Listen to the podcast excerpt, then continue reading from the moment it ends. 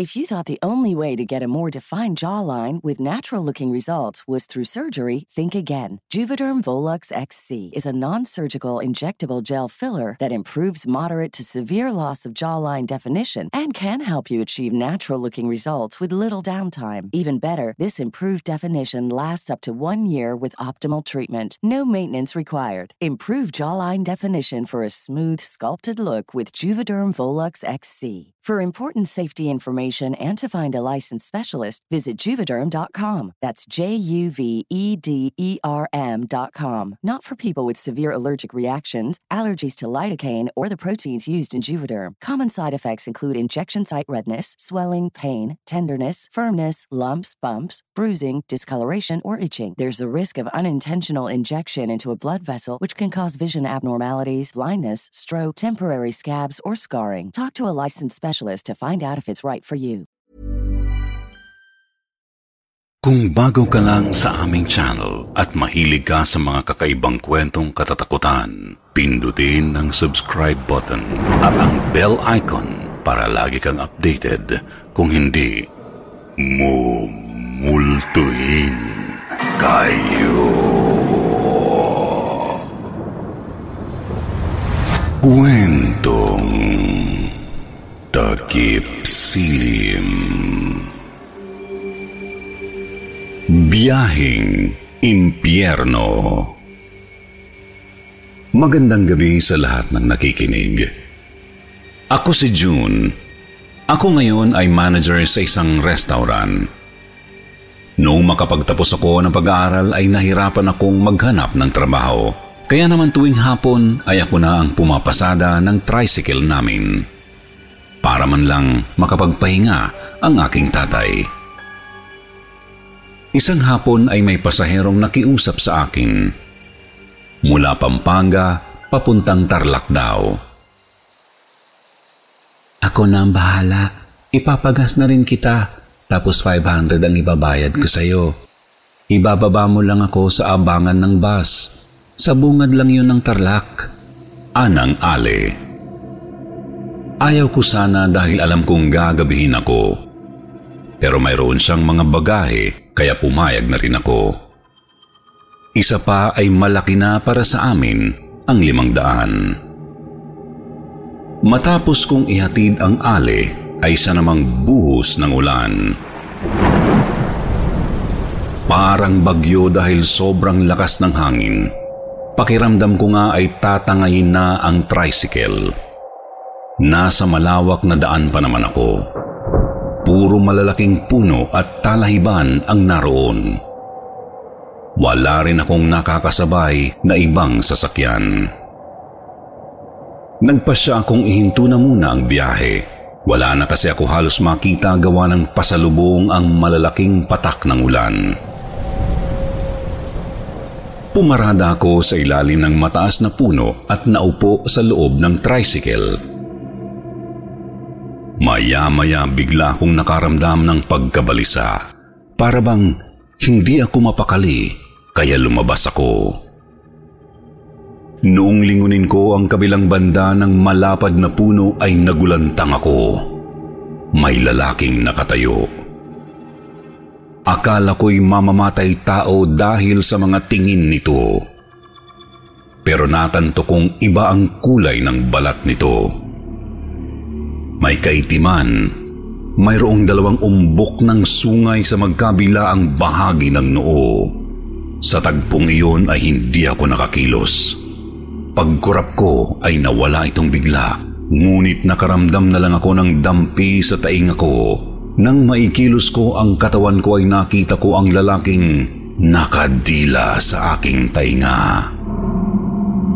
Tumakbo ako sa tricycle at mabilis yung pinaandar. Nasulyapan ko pang kumapit ito sa puno at gumapang paitaas.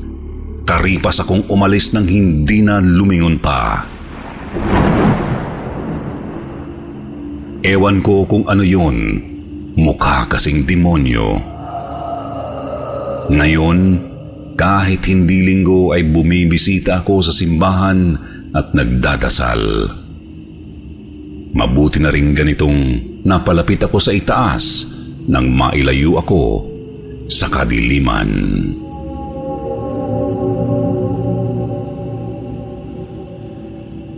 Panaginip Magandang gabi po sa inyo, Sir Jupiter. Ang kwentong ibabahagi ko sa inyo ay nangyari noong ako'y nasa high school. Hindi ko na po sasabihin ang aking pangalan sapagkat may pagkamaselan itong karanasan ko. Ako noon ay nag-aaral sa pribadong eskwelahan na pangbabae sa Quezon City. Hindi ko pa rin noon nasubukang mag-commute dahil lagi akong hatid sundo ng school bus. Nasa fourth year high school ako nang magpalit ang aming school bus ng konduktor. Madalas kong nakakausap ang bagong konduktor na si Bobot dahil sa ako ang pinakahuling hinahatid pa uwi. Pitong taon ang tanda niya sa akin at aaminin ko na ring nagkapalagayan kami ng loob. Napansin iyon ng driver Isinumbong kami sa aking mga magulang kaya agad ay pinatalsik siya sa trabahong pagkukonduktor. Ang totoo niyan ay nagrebelde ako sa aking mga magulang at doon ay natutunan ko na ring mag-commute sa dahilang nagsimula na akong umuwi ng late sa aming bahay. Hindi na rin kasi ako sumasabay sa school bus. Isang umaga ay kinausap ako ni Mama. Halika, kagatin mo ito. Para ba siyang may kinakatakutan nang sabihin niya iyon habang iniaabot sa akin ang isang kahoy na akin namang kinagat. Nagtataka lang ako noon pero hindi ko na lang pinansin. Isang dapit hapon, natuwa ako nang makita ko si Bobot sa paradahan ng mga pampublikong sasakyan. Nalaman ko rin na siya ang driver ng FX na aking sasakyan. Ipinaupo niya ako sa harap, sa tabi niya. Nagkwentuhan lang kami buong biyahe at noong wala ng mga tao ay sabi nito na mamamasyal raw kami. Pumayag naman ako pero maya-maya ay parabang nakaramdam ako ng kaba. Sa tuwing tatanungin ko kung saan ba kami pupunta ay wala akong tiwala sa sagot niya. Lalo pat alas 9 na ng gabi noon. Ano ka ba? Relax ka lang. May papakita lang ako sa iyo. Maganda ang view. Romantic. Nandiri ako nang sabihin niya iyon dahil may kasama iyong paghimas sa mga hita ko. Nabigla ako sa ginawa niya. Kumakabog ang dibdib ko noon dahil sa tuwing itutulak ko ang kamay niya ay agresibo niyang ibinabalik ang paghipo sa hita ko hanggang sa itinataas na nito ang paldang uniforme ko. Noong magsisigaw na ako ay hinila niya kaagad ang buhok ko at ako naman ay nagwala na rin. Nasa ganoong sitwasyon kami nang makarinig ako ng kalabog may pusang itim ang tumilapon sa windshield ng FX na tinilamsikan ng dugo nito.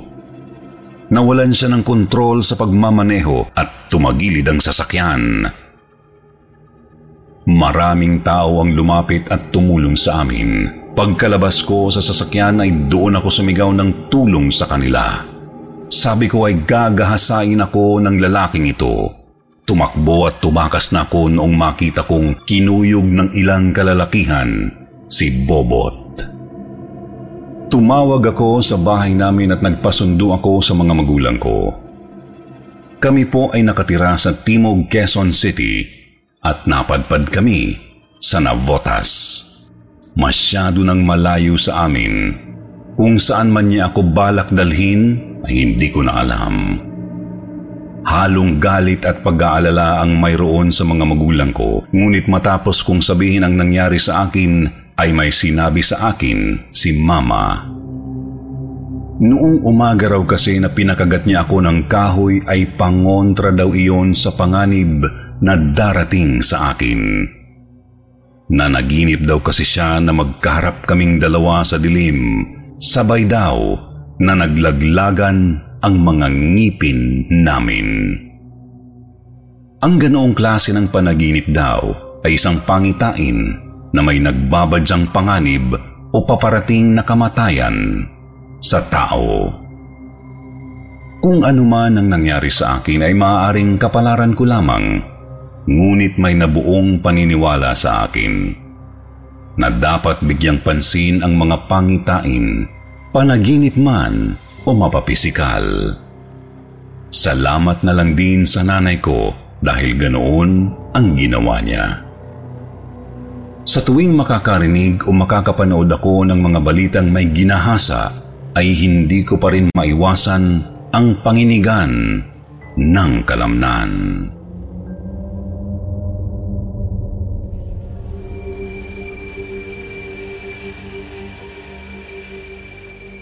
Nilalang sa Eskinita.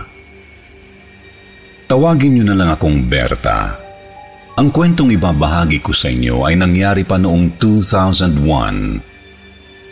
Ang mister ko ay isang tsuper ng jeep at ako naman ay tagaabot ng bayad at tagabigay ng sukli. Minsan ay inarkila ang aming jeep patungong Batangas ng grupo ng dalawang pamilya. Pagbalik sa Maynila ay alauna na ng umaga namin sila naihatid sa kanilang bahay.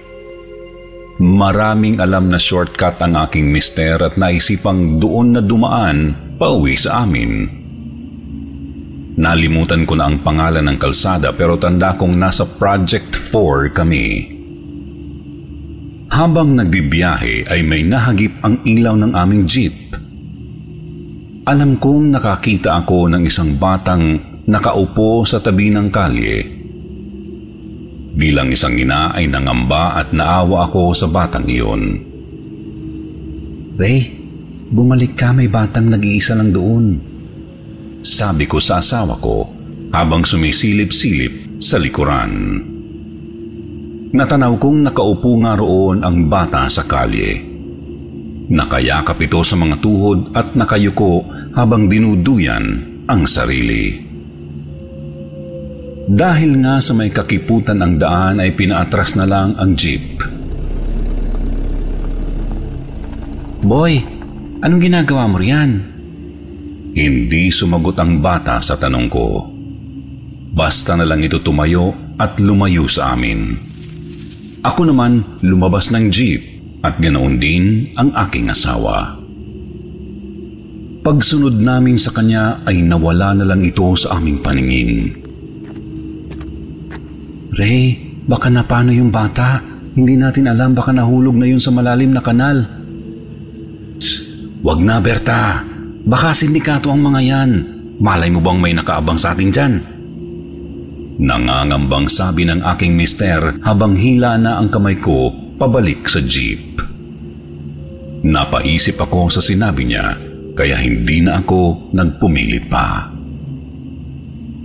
Habang umaandar ang jeep, ay bigla na lang kami nakarinig ng kakaibang tunog na nagmumula sa likod. Paglingon namin ay may malaking aso o ano ang nandoon. Halos masubsob ako sa malakas na preno na ginawa ng mister ko. Gumagawa iyon ng kakaibang tunog. Hindi ito aso o anong hayop na alam ko dahil mahaba ang lieg nito. Ngayon lang kami nakakita ng ganoong klaseng hayop. Kulay itim na may maiiksing balahibo, litaw ang mga pangil at umaalulong ng kakaiba, malayo sa kahol o alulong ng aso. Biglay tumakbo ito papalabas ng jeep. Hindi naman kami sinaktan pero naghatid iyon sa amin ng matinding takot. Paspasang pinaandar muli ng asawa ko ang jeep hanggang sa makalayo na kami. Hanggang ngayon ay hindi ko alam kung ano ang nakita namin. Ang sabi ng mga kaibigan kong pinagsabihan ko nito ay maaari daw isa yung engkanto na nagpanggap na bata at nakisakay lamang sa amin. Ang sabi naman ng iba ay isang sigbin ang aming nakita. Hindi ako sigurado. Sa mga nakikinig, ano sa tingin niyo ang nilalang na sumakay sa aming jeep? Pero kung ano man iyon, ay hindi ko na nais pa muli itong makita.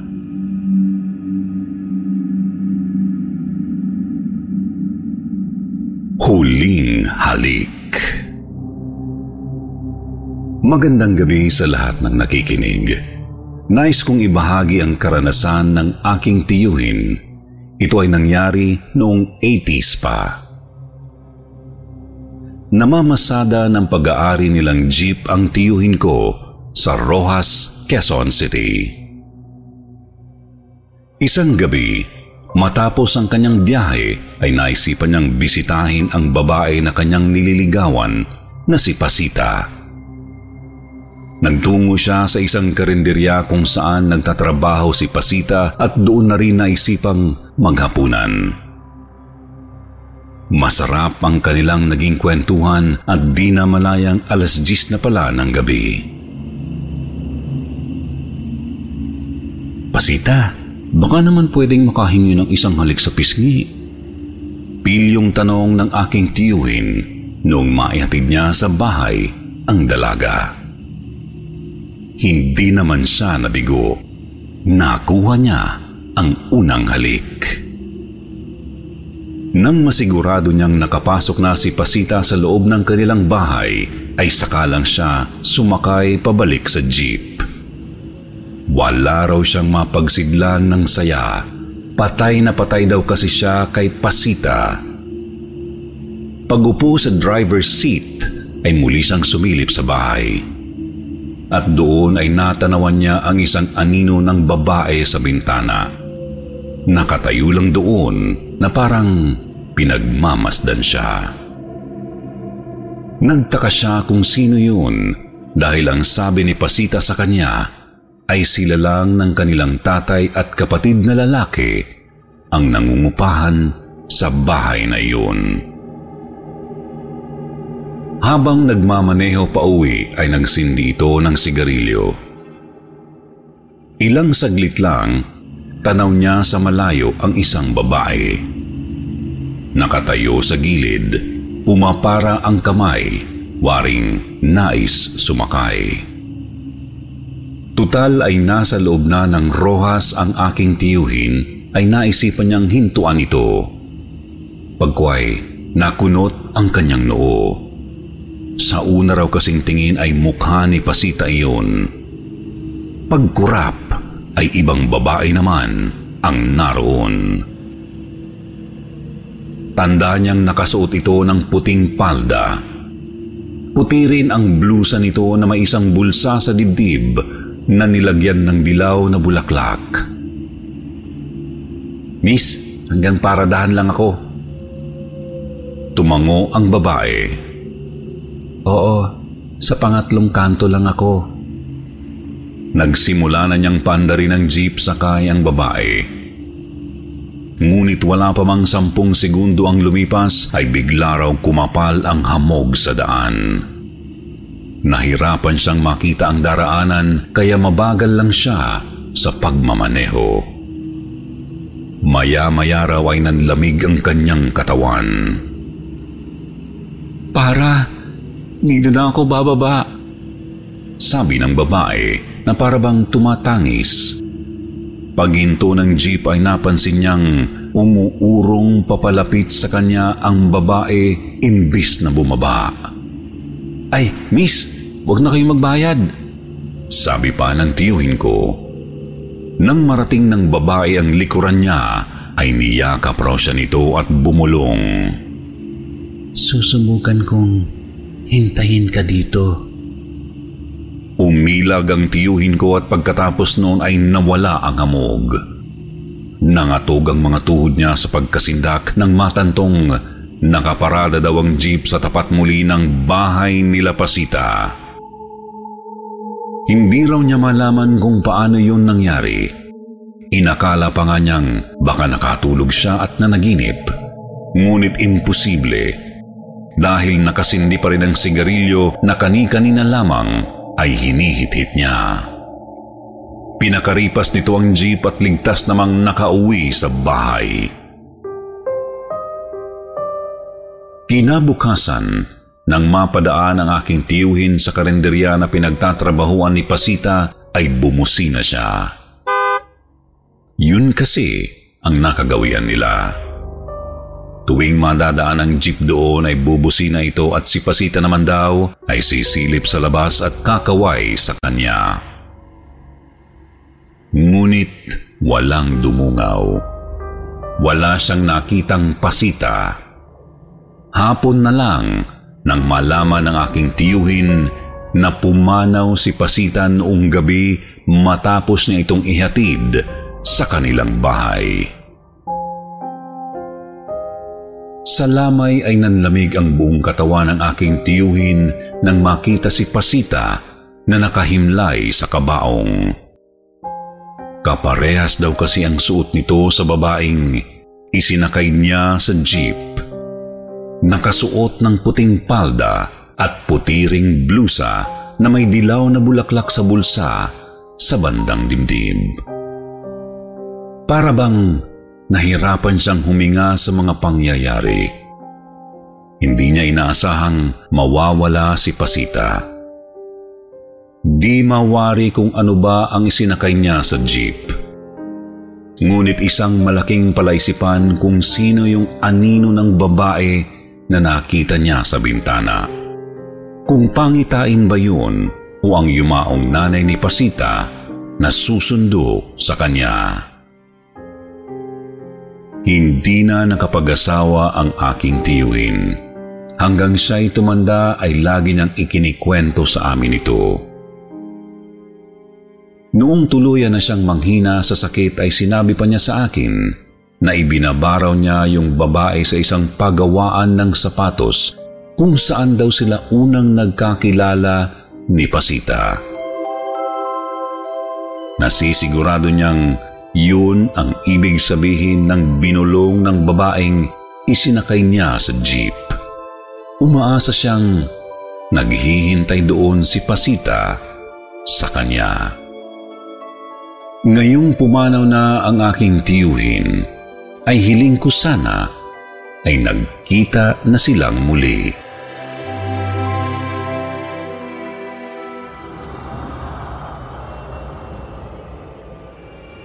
Ang pag-uwi ni Angelina Sir Jupiter, ako si Joseph. Salamat po at napili ninyo ang aking kwento para ibahagi sa inyong mga tagapakinig.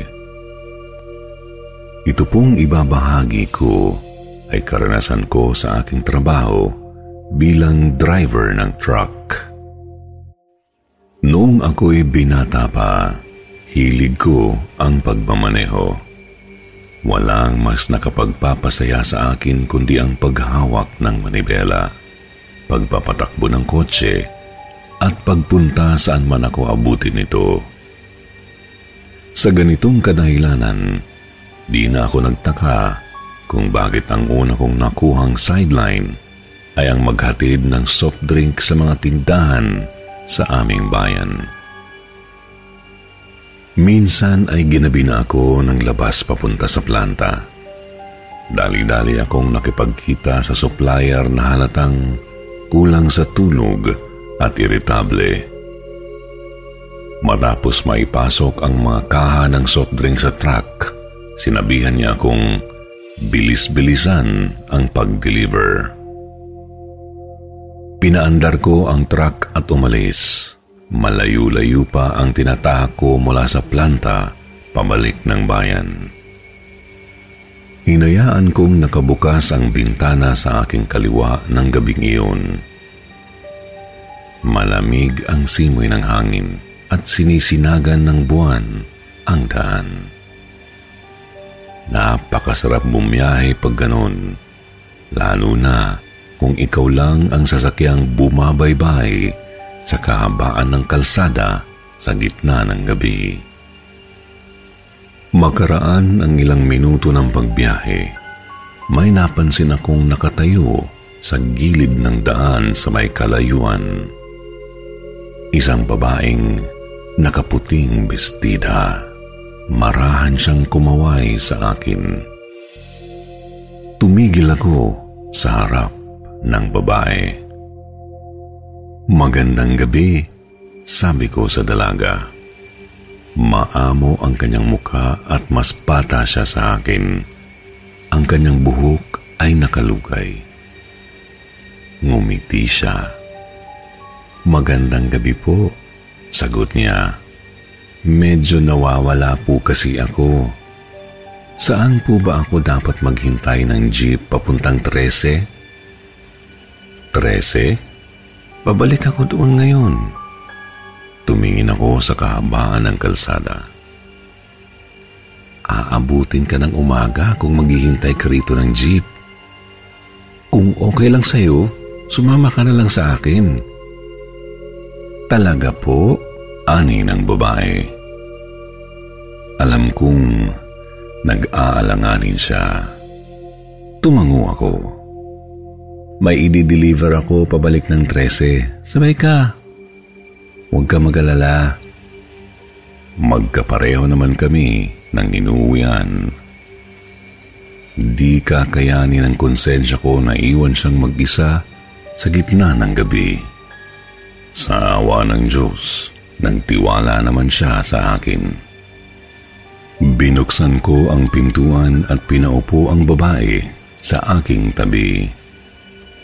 Nagpatuloy ako ng biyahe. Tahimik na pinagmamasdan ng babae ang pagbago ng mga tanawin sa labas ng sasakyan. Maghahating gabi na nang kausapin ko siya uli. Nagpakilala siya sa pangalang Angelina. Tinanong ko kung madalas siyang bumibiyahe mag-isa. Sinabi niyang matagal na siyang di nakakauwi sa 13. Talaga? Tanong ko. Tumango ang babae. Bata pa ako nang maghiwalay ang mga magulang ko. Dinala ako ni tatay sa syudad eh. Matagal-tagal na ring panahon ang lumipas bago ko mapagdesisyon ng bisitahin ang nanay sa 13. Gusto niya akong makita ng personal. Pinayagan ako ni tatay. Alam niyang kritikal na ang lagay ni nanay. Mag-iingat ka pa rin. Sa panahon ngayon, delikado nang pumunta kahit saan ng mag-isa. Sabi ko sa kanya. Opo. Ngumiti si Angelina. Alam niyo po, kayo po siguro ang unang nagpasakay sa akin na walang masamang intensyon sa akin. Pinagtambal niya ang mga kamay niya. Ang huling nagpasakay sa akin, di na ako pinauwi. Parang may nagbago sa ihip ng hangin sa loob ng sasakyan. Napalingon ako sa kinauupuan ni Angelina.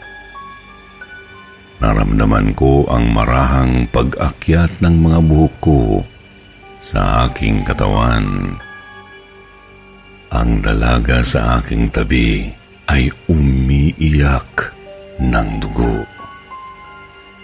Ang bestida niyang puti ay napantalan ng tuyong dugo sa paibabang bahagi at ang buhok at mga kamay niya ay madumi sa putikan. Napuno ako ng takot.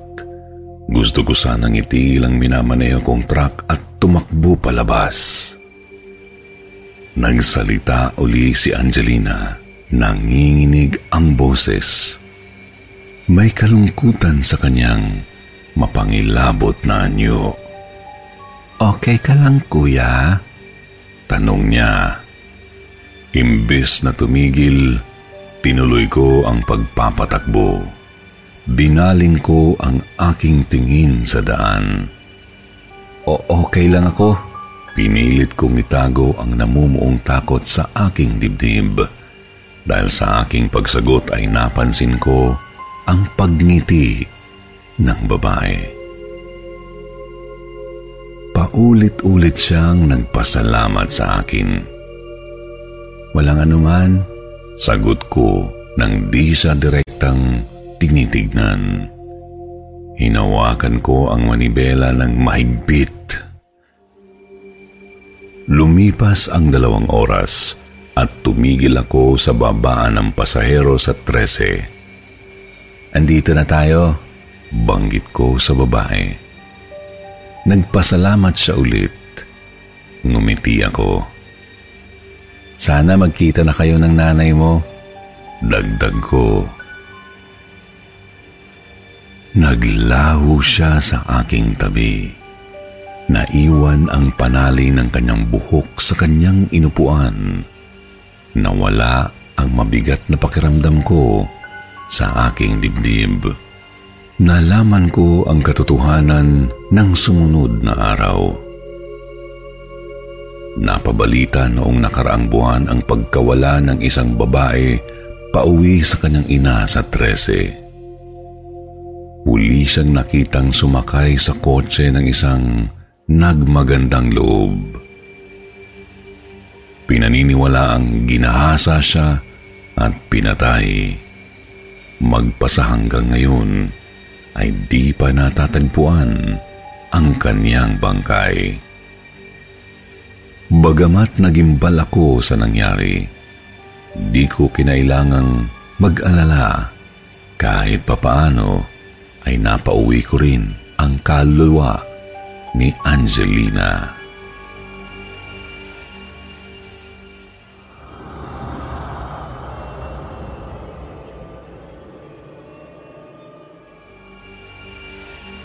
Mapang disgrasyang nilalang.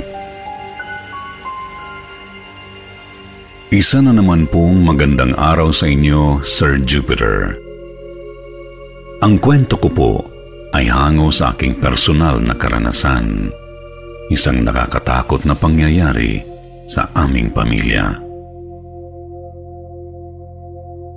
Noong bata pa ako, ay nanay ko lang ang nag-alaga sa amin dahil ang tatay ko noon ay nag-Saudi. Malayo man kami kay tatay, ay nakatulong naman sa ikabubuhay namin ang pagpapadala niya buwan-buwan, lalo na't walang trabaho ang nanay ko noon. Sumasideline lamang siya sa paggawa at pag-deliver ng mga relyeno. Namamasahe lang siya sa tuwing maghahatid siya ng mga gawa niyang relyeno at nang dumadami na dahan-dahan ang mga suki niya, ay naisipan niyang mas mainam kung may sarili ng sasakyan. Isang araw, nakapag-ipon nang makabili ng sasakyan si nanay. Second hand, lumang modelo, pero may aircon.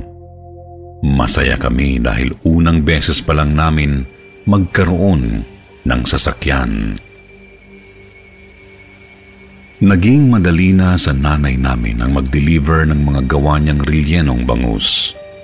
Ginagamit rin namin ang sasakyan sa paghahatid sundo sa aming magkapatid sa eskwela pero bihira lang kami lumabas tuwing Sabado at Linggo. Ang akala ko nga ay makakapamasyal na kami ng madalas pero hindi pala dahil sa sideline ng nanay ko. Nasa bahay lang kami tuwing weekends. Mabusisi po kasi ang paggawa ng relyenong bangus, lalo na't dumadami na ang mga order niya. Ako naman ay talagang may interes na matuto magmaneho. Paulit-ulit akong nagpapaalam kay nanay kung pwede niya ako maturuan.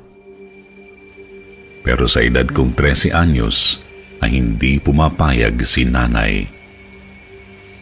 Sa tuwing hinahatid sundo niya kami sa eskwela, ay lagi kaming nag-uunahan ng kapatid ko kung sino ang uupo sa harap.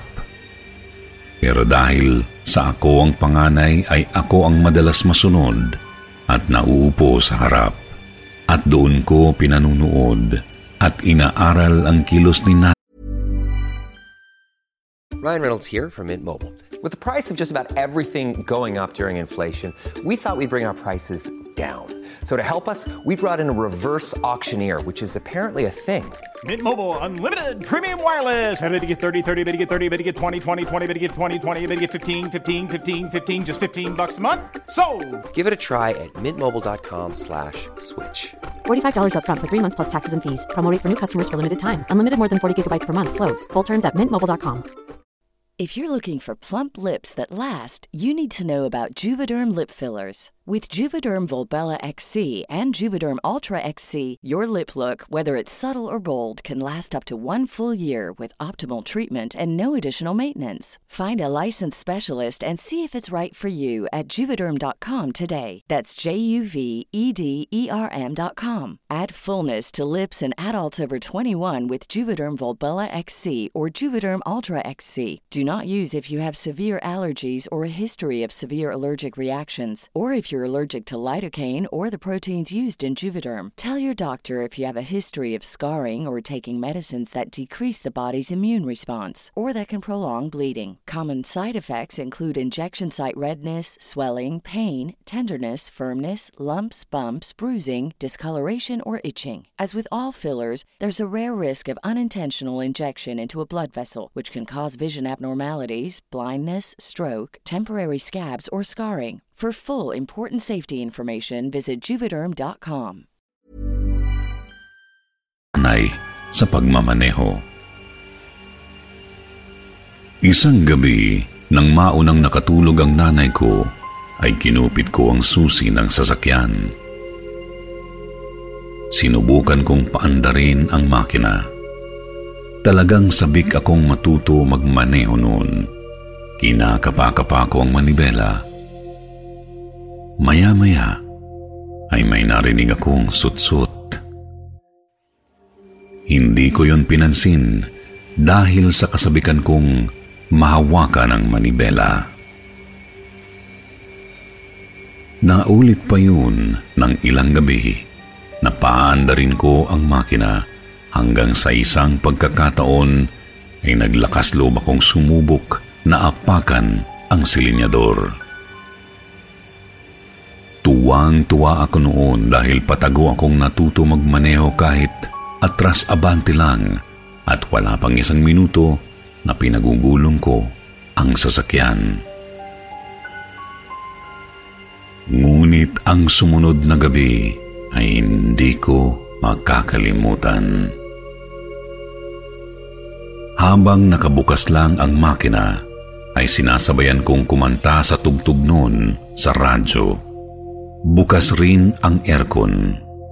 Bigla na lang, namatay ang radyo. Pinihit ko ang controller. Ayaw gumana. Sinubukan kong ayus-ayusin. Maya-maya ay may narinig muli akong sutsut. Nilingon ko ang gilid ng bintana. Wala namang tao. Naisip ko rin na hindi ako makakarinig ng sutsut sa labas dahil sarado ang mga bintana. Nilingon ko ang likod at may naaninig akong batang lalaki. Nakaupo sa likod at nang kumurap ako, ay nawala rin siya. Natakot ako noon. Pakiramdam ko ay hindi ako makahinga at ang puso ko ay lalabas sa aking dibdib sa kaba. Binuksan ko ang pinto ng sasakyan pero ayaw bumukas. Sa takot ay naisip ko na lumabas sa kabilang pinto ngunit namuo sa mata ko ang mga brasong maliliit na sumampa sa upuan ng front seat at ang ulo ng bata ay nakahiwalay sa katawan. Nakapatong ang ulo sa katabi kong upuan. Naiyak ako sa takot nang makita kong nakangisi ang bata sa akin.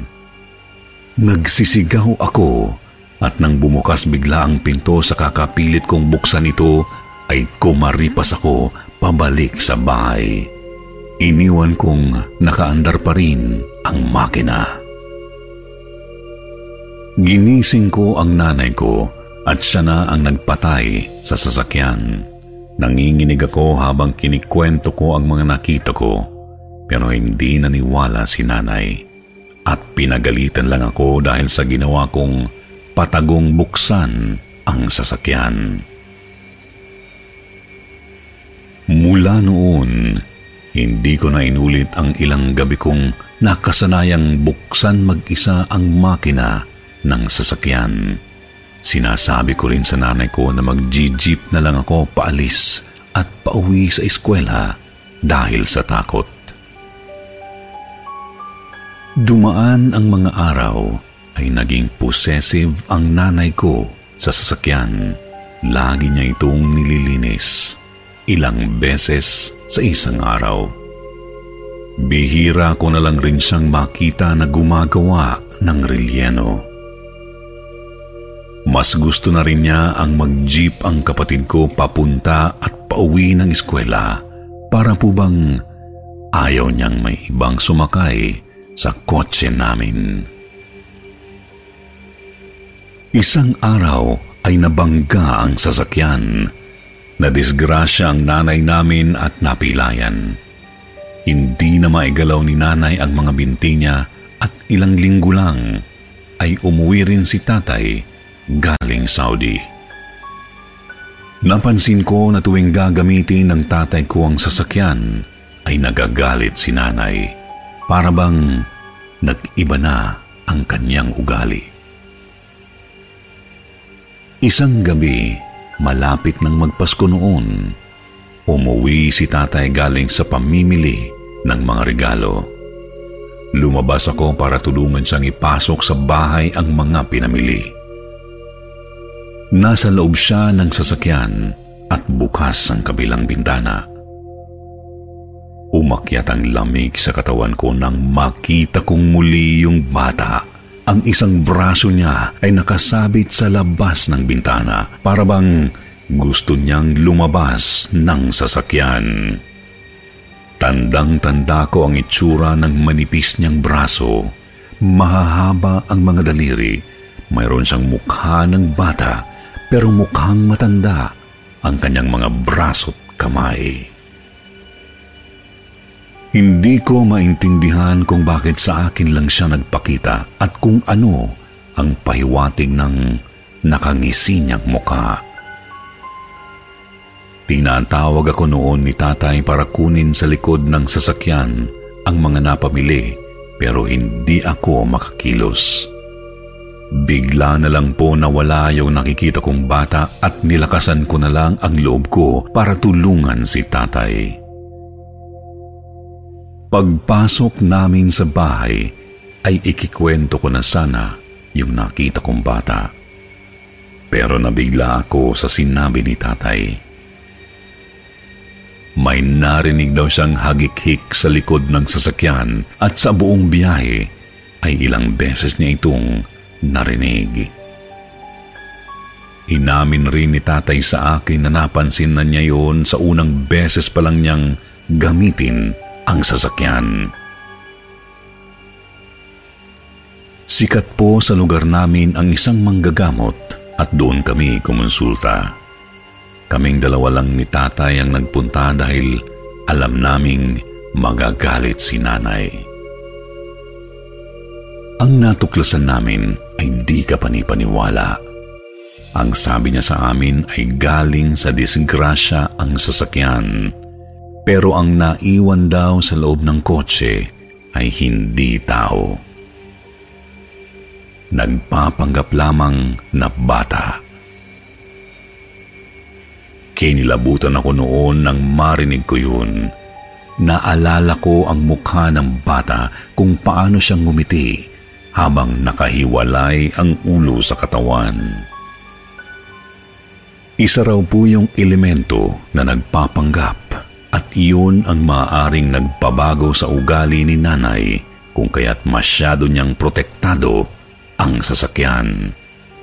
Hindi namin ginamit ang sasakyan pag uwi dahil sa takot. Ang elemento raw na iyon ay siyang naghatid ng disgrasya kay nanay at sa iba pang mga nagmay-ari ng sasakyan. Naniniwala ako sa sinabi ng manggagamot dahil kalaunan ay naging kalmado ang nanay ko at nawala ang pagkamainitin ang ulo mula nang wala na ang sasakyan. Ngayong matanda na ako, ay pinabindisyonan ko kaagad ang sasakyan na nabili ko bago ko iuwi sa bahay.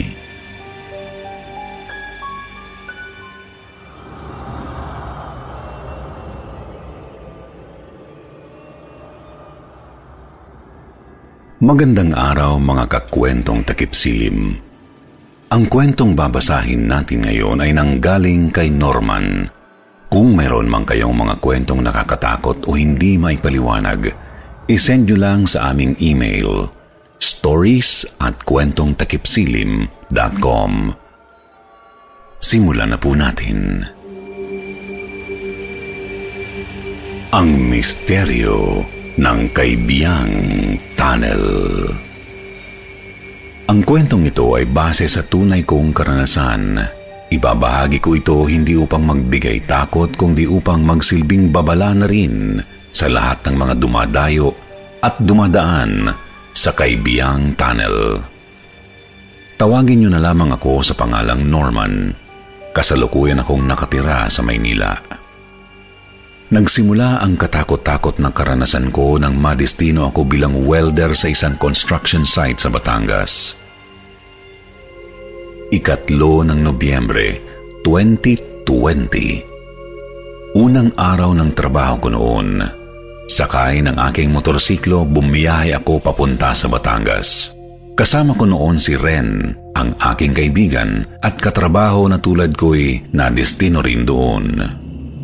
Hindi ko kabisado ang mga pasikot-sikot papunta sa nasabing site kaya naman sumabay na lang ako kay Ren. Sinabi sa akin na rin na dadaan daw kami sa Kaibiyang Tunnel na matatagpuan sa Tarnate, Cavite. Yun daw ang pinakamabilis na daan kung manggagaling kami sa Manila patungo sa site namin sa Batangas. Alas 4 pa lang ng madaling araw ay bumiyahe na kami. Katulad ko ay nakamotorsiklo rin si Ren kaya naging mabilis sa amin ang biyahe. Nakakasingit kami sa traffic at madali rin kaming nakalabas sa Manila. Nang makarating kami sa nasabing tunnel sa Cavite, hindi ko maintindihan kung bakit biglang bumigat ang pakiramdam ko. Nasa likuran ko lang noon si Ren. Dalawang metro lang ang layo niya sa akin. Nasa bukana pa lang kami ng mahaba at madilim na tunnel ay nakaramdam na ako ng kakaibang kilabot na gumapang sa katawan ko. Pakiramdam ko ay nilalamig ako gayong balot na balot naman ako dahil naka-jacket ako. Inisip ko na lang na baka naninibago lang ako dahil yun ang unang pagkakataon na dadaan ako roon. Napatingin ako sa side mirror. Nakita ko na parang bumagal si Ren. Alam kong mabilis din siya magmaneo at kahit mas luma ang motor niya, ay kaya niya pa rin akong sabayan kung gugustuhin niya. Professional rider din kasi siya. Nasa kalagitnaan na ako noon ng tunnel nang biglang nagpatay sindi ang headlight ng motor ko. Nagpa siya kung ihinto muna ang pagmamaneho upang tignan kung anong naging problema ng headlight. Tumabi muna ako sa gilid ng tunnel habang si Ren naman ay paulit-ulit na bumusina sa hindi ko alam na dahilan. Nakalampas na sa akin si Ren. Sinenyasan ko siya na mauna na at susunod na lamang ko. Nang masiguro ko na wala namang problema ang motor ko ay ipinagpatuloy ko na ang pagmamaneho. Malapit na ako sa dulo ng tunnel nang natanaw ko si Ren. Napakunot noo ako nang makita ko na may babaeng nakaangkas sa kanyang motor habang nakayakap iyon sa kanyang baywang. Nakasuot iyon ng kulay itim na bestida na humahampas pa sa malakas na hangin dahil sa bilis ng pagmamaneho ni Ren. Nang makalabas ang aking kaibigan sa dulo ng tunnel, ay nakarinig ako ng malakas na kalabog na sinabayan pa ng mga sigawan. Lalo kong binlisan ang pagmamaneho. Nagulat ako nang paglampas ko sa tunnel ay nakita ko ang motor ni Ren na nakatumba sa kalsada habang ang kaibigan ko ay duguan at wala ng malay. Nakapalibot sa kanya ang mga taong dumadayo sa kaibiyang tunnel na itinuturing nilang tourist spot dahil sa ganda ng tanawin doon. Kanya-kanyang kuha ng litrato ang mga iyon sa sugatan kong kaibigan. Iginala ko ang aking paningin sa mga taong naroon. Nagtaka ako kung bakit wala roon ang babaeng nakasuot ng kulay itim na bestida. Ang babaeng nakita kong nakaangkas kay Ren.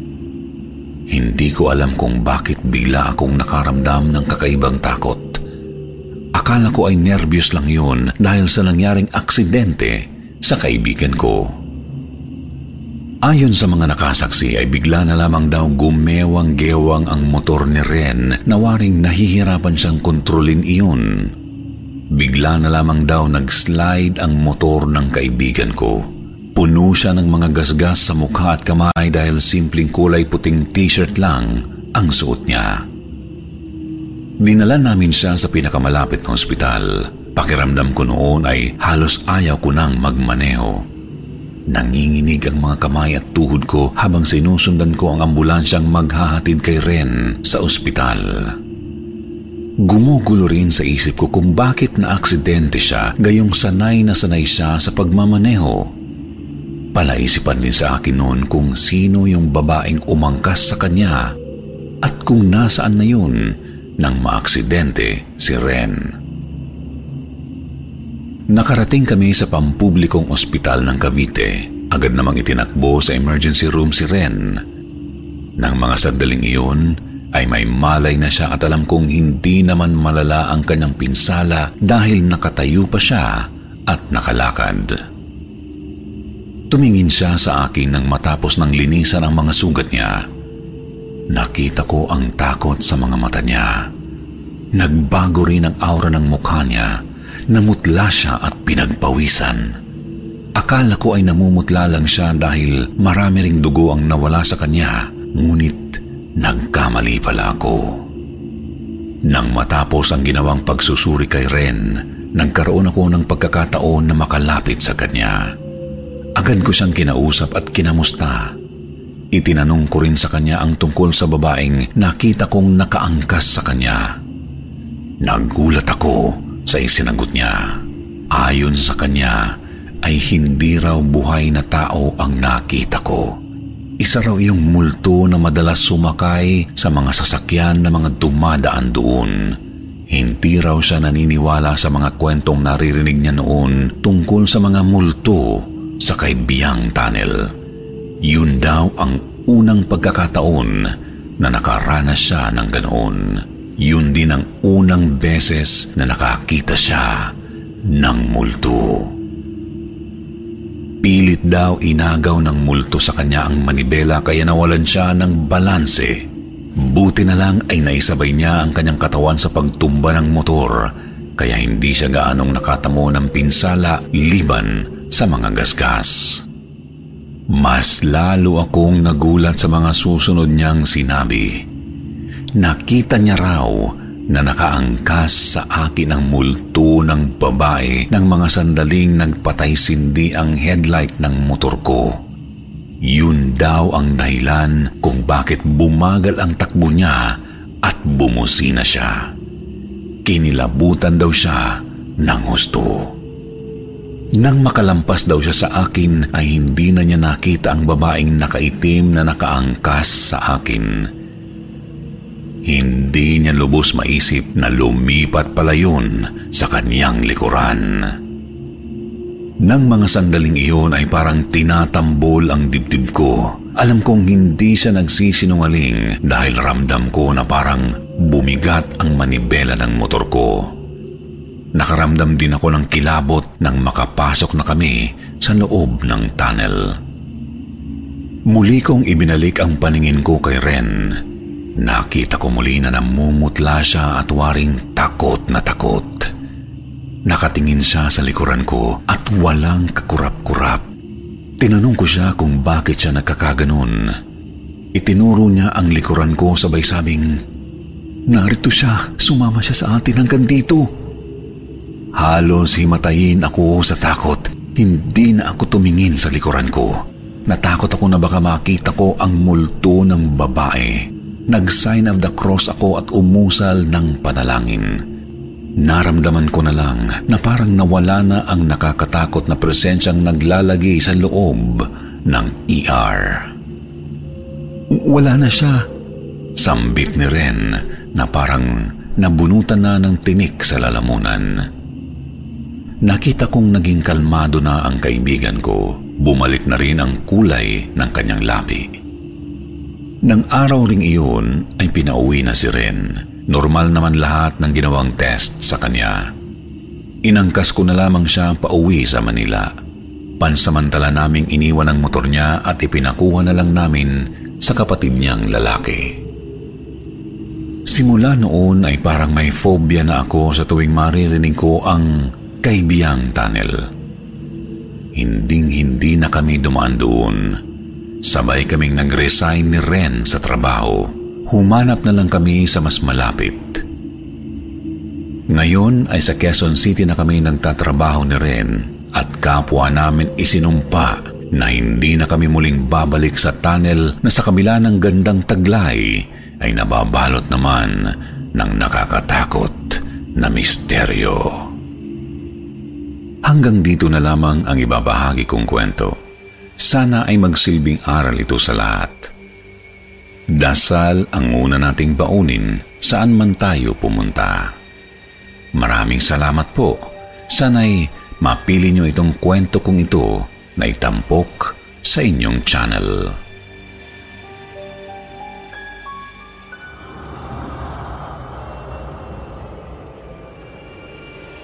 Aswang sa Kaibiyang Tunnel Magandang araw sa inyong lahat, lalong-lalo na po sa inyo, Sir Jupiter. Unang-una, nais ko pong magpasalamat dahil nagkaroon ako ng lakas ng loob para magbahagi. Tulad ng iba, mayroon din akong karanasan sa aswang. Tawagin niyo na lang akong si Ella at kilalarin naman natin ang nobyo ko bilang si Ronnie. Si Ronnie po ay isang rider. May sinalihan po siyang organisasyon. Kaya madalas, sinasama niya ako sa mga rides nila. Masaya naman ang paglalakbay namin palagi. Safe naman kami sa daan. Hanggang isang araw, naka-encounter po kami ng kakaiba. At yun nga po ay sa Kaibiyang Tunnel. Pamilyar naman po siguro kayo sa Kaibiyang Tunnel. Kilalang tunnel po ito sa Pilipinas. Maaari niyo siyang mahanap sa internet. Simulan na natin ang kwento. July 21, 2017. Nagyaya po ang kapwa rider ni Ronnie. Rides daw kami, ika niya. Noong mga panahon na yun, hindi kami okay ni Ronnie, pero isinama niya pa rin ako. Sumama naman ako, syempre. Ang destinasyon namin ay sa Kaibiyang Tunnel. Pagdating namin doon, nandun na yung ibang rider. Nasa buka na lang ng tunnel. Ayaw po nilang pumasok eh. Hindi namin alam kung bakit. Siguro mga nasa sampung rider ang nandoon. Panglabing isa kami. Hapon na po pala kami nag-rides. Pagabi na nung nagpunta kami. Biglaan lang kasi. Ngayon tinanong ng boyfriend ko yung iba kung bakit ayaw nilang dumaan sa tunnel. Sabi ng isa, pinagbawalan daw sila ng isang matandang babae. Bigla raw kasing may matanda na humarang sa kanila nung nasa kalagitnaan na sila ng tunnel. Nakapagtataka raw kasi paanong magkakaroon ng matandang tulad nun? Uugod-ugod na nga raw. Dahil sa pagtataka, sinunod na lang nila yung matanda. Kahit na wala naman itong dahilan na sinabi sa kanila. Nagagalit daw yung matanda eh. Akala nga nila nung una magpapasagasa pero tinaboy lang sila pabalik. Natawa yung kasama namin ni Ronnie. Ayaw niyang maniwala hanggang sa nagdatingan pa yung ibang rider. Yung mga naabutan naman namin, nagsialisa na lang. Mga nasa apat o lima na lang yatang motor kami noon. Hindi po pinakinggan nila Ronnie yung kwento ng iba. Baka akala nila nantitrip lang, nananakot kumbaga. Nung oras na yun, hindi ko naisip na may kakaiba sa tunnel. As in, hindi ko inisip kung may nakakatakot ba doon. Kahit na madilim sa loob. At iyon na nga, pumasok nga kami nila Ronnie. Medyo mabagal lang po yung andar namin. Yun kasi ang payo sa amin ng leader nila. Nung nasa kalagitnaan na po kami, bigla pong may lumitaw na matanda sa gilid Nailawan po siya ni Ronnie. Sandali pa nga niyang sinalag ng kamay niya yung ilaw. Kahit matanda na, sigaw siya ng sigaw sa amin na huwag tutuloy. Yung leader ni Ronnie huminto kasi pare-pareho kaming nagulat. Totoo yung sinasabi ng iba. Napababa kami lahat ng motor. Ako pala nasa backseat lang. Nanatili ako ron. Tapos sila Ronnie Nilapitan nila yung matanda para kausapin. Rinig ko naman po usapan nila kasi nag-e-echo sa paligid mga boses nila. Pinagsabihan nila Ronnie ang matanda na keso delikado nang mag-isa siya sa loob ng tunnel. Bukod sa matanda na siya, napakadilim pa. Pero nagagalit ang matanda sa kanila. Tinutulak pa nga sila palayo pero dahil wala siyang lakas, walang kwenta yun hanggang sa narinig na lang namin yung sinabi ng matanda na baka raw mapahamak kami kapag tumuloy. May mga nag-aabang daw po kasi sa bandang dulo. Nung pagkakataon na yun, iniisip ko na baka totoo ang sinasabi ng matanda pero sila Ronnie ayaw maniwala. Hindi ko lang talaga masyadong makita mukha ng matanda eh kasi madilim tapos medyo malayo pa ako sa kanila. Ibig kong sabihin, mga limang metro, kasama ko lang din yung ibang babae na angkas. Habang kinakausap nila yung matanda, nagkatinginan po kaming mga babae. May narinig po kasi kaming parang hiyaw. Kakaibang hiyaw po, Sir Jupiter. Basta nung una, di po namin matukoy. Hindi po yon narinig ng mga lalaki. Abala sila Ronnie sa pagpapaliwanag sa matanda Tinanong ko yung isang babae kung narinig nila. Lahat sila sumagot ng oo. Tapos nagtanungan kami sa isa't isa kung ano yun. Pero walang may alam. Maya-maya pa po, bumalik na sila Ronnie sa amin. Akala ko nga noon, hindi na kami tutuloy.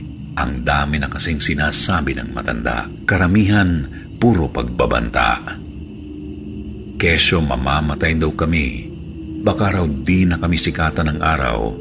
Baka raw di na kami makauwi ng buhay. Aminado ako na kinakabahan na ako noon. Sinabihan ko si Ronnie na bumalik na lang kami. Pero napakatigas po ng ulo niya. Sumama pa talaga siya. Pinaandar na po nila yung mga motor nila.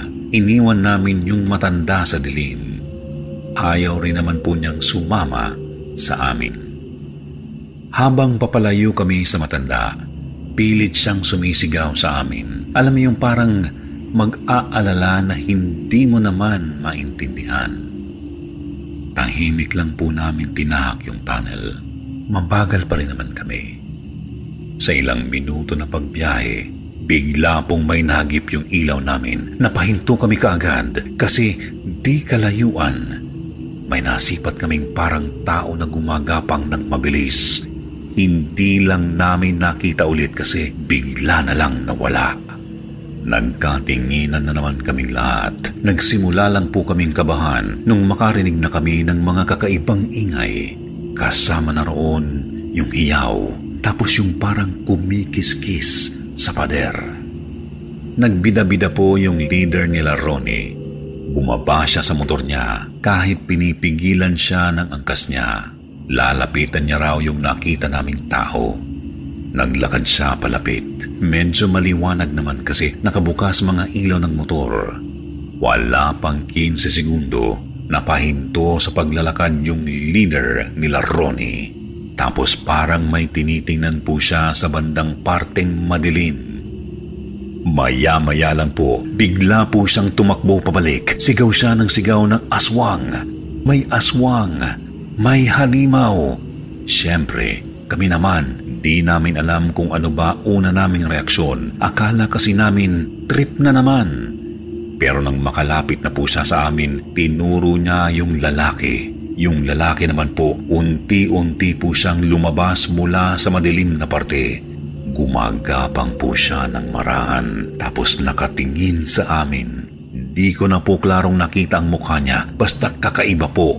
Hindi po mukha ng tao. Mabilis pong niliko nila Ronnie yung mga motor tapos muntik-muntikan pa kaming magtumbahan dahil sa pagmamadali. Yung sinasabi ng mga aswang, bigla pong bumilis yung gapang. Napaka-imposible pong isipin pero kitang-kita po namin na gumapang siya sa pader parang gagamba. Dahil doon, pinaharurot po nila yung mga motor. Sobrang kinakabahan po kaming mga babae noon. Kami po kasi yung nasa likod nila. Kami po yung unang makukuha kapag nagkataon.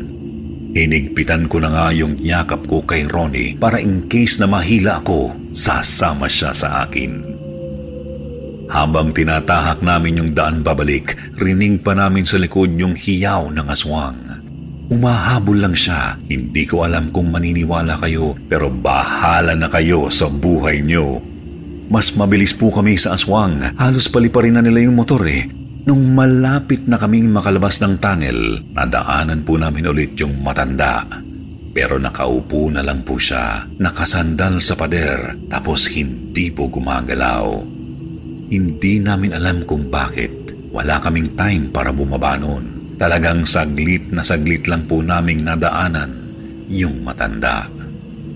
Nung nakakita na kami ng liwanag, hindi na rin po kami sinundan ng aswang. Paglabas namin ng tunnel, hindi na kami huminto sa bukana. Takang-taka sa amin yung mga bagong dating na rider. Ang bibilis namin eh, para kaming may hinahabol. Pero di nila alam, kami yung hinahabol. Hinahabol ng aswang. Pagkatapos ng nangyari na iyon, kanya-kanya muna kaming uwi. Nagkabati kami ni Ronnie nang wala sa oras noon kasi muntikan na akong di makahinga noon dahil sa nangyari. Pareho kaming di makapaniwala ni Ronnie na totoo pa lang may aswang. O kung di yun aswang, anong klaseng nilalang ba yun? Nagkausap-usap kami lahat sa group chat isa lang talaga ang sinasabi nila. Isa raw talagang aswang yun. May nahanap daw kasi silang chismis sa internet na matagal na raw haka-haka na may aswang doon sa kakaibang tunnel na yun pero wala naman silang mahanap na info na kapareho ng naranasan namin. Magmula ng maranasan po namin iyon, hindi na kami nag-rides hanggang ngayon takot na takot pa rin kami. Hanggang ngayon nga, habang sinusulat ko ito, hindi ko pa rin makalimutan sa alaala ko ang lahat. Unang beses ko lang nakakita ng gumagapang sa pader. Doon din namin natanto na baka yun ang tinutukoy ng matanda. Mabuti na lang talaga eh, walang nangyari sa amin na masama. Kahit papaano ay ginabayan pa rin kami ng Panginoon. Naniniwala na po ako sa aswang magmula noon. Kayo, naniniwala ba kayo sa mga aswang? Nakakita at nakaranas na rin ba kayo? Kung oo, ikwento mo rin. Hanggang dito na lang po, Sir Jupiter. Maraming maraming salamat po sa inyo. Sana ay mas lumago pa ang inyong channel. Mag-iingat palagi. God bless us all.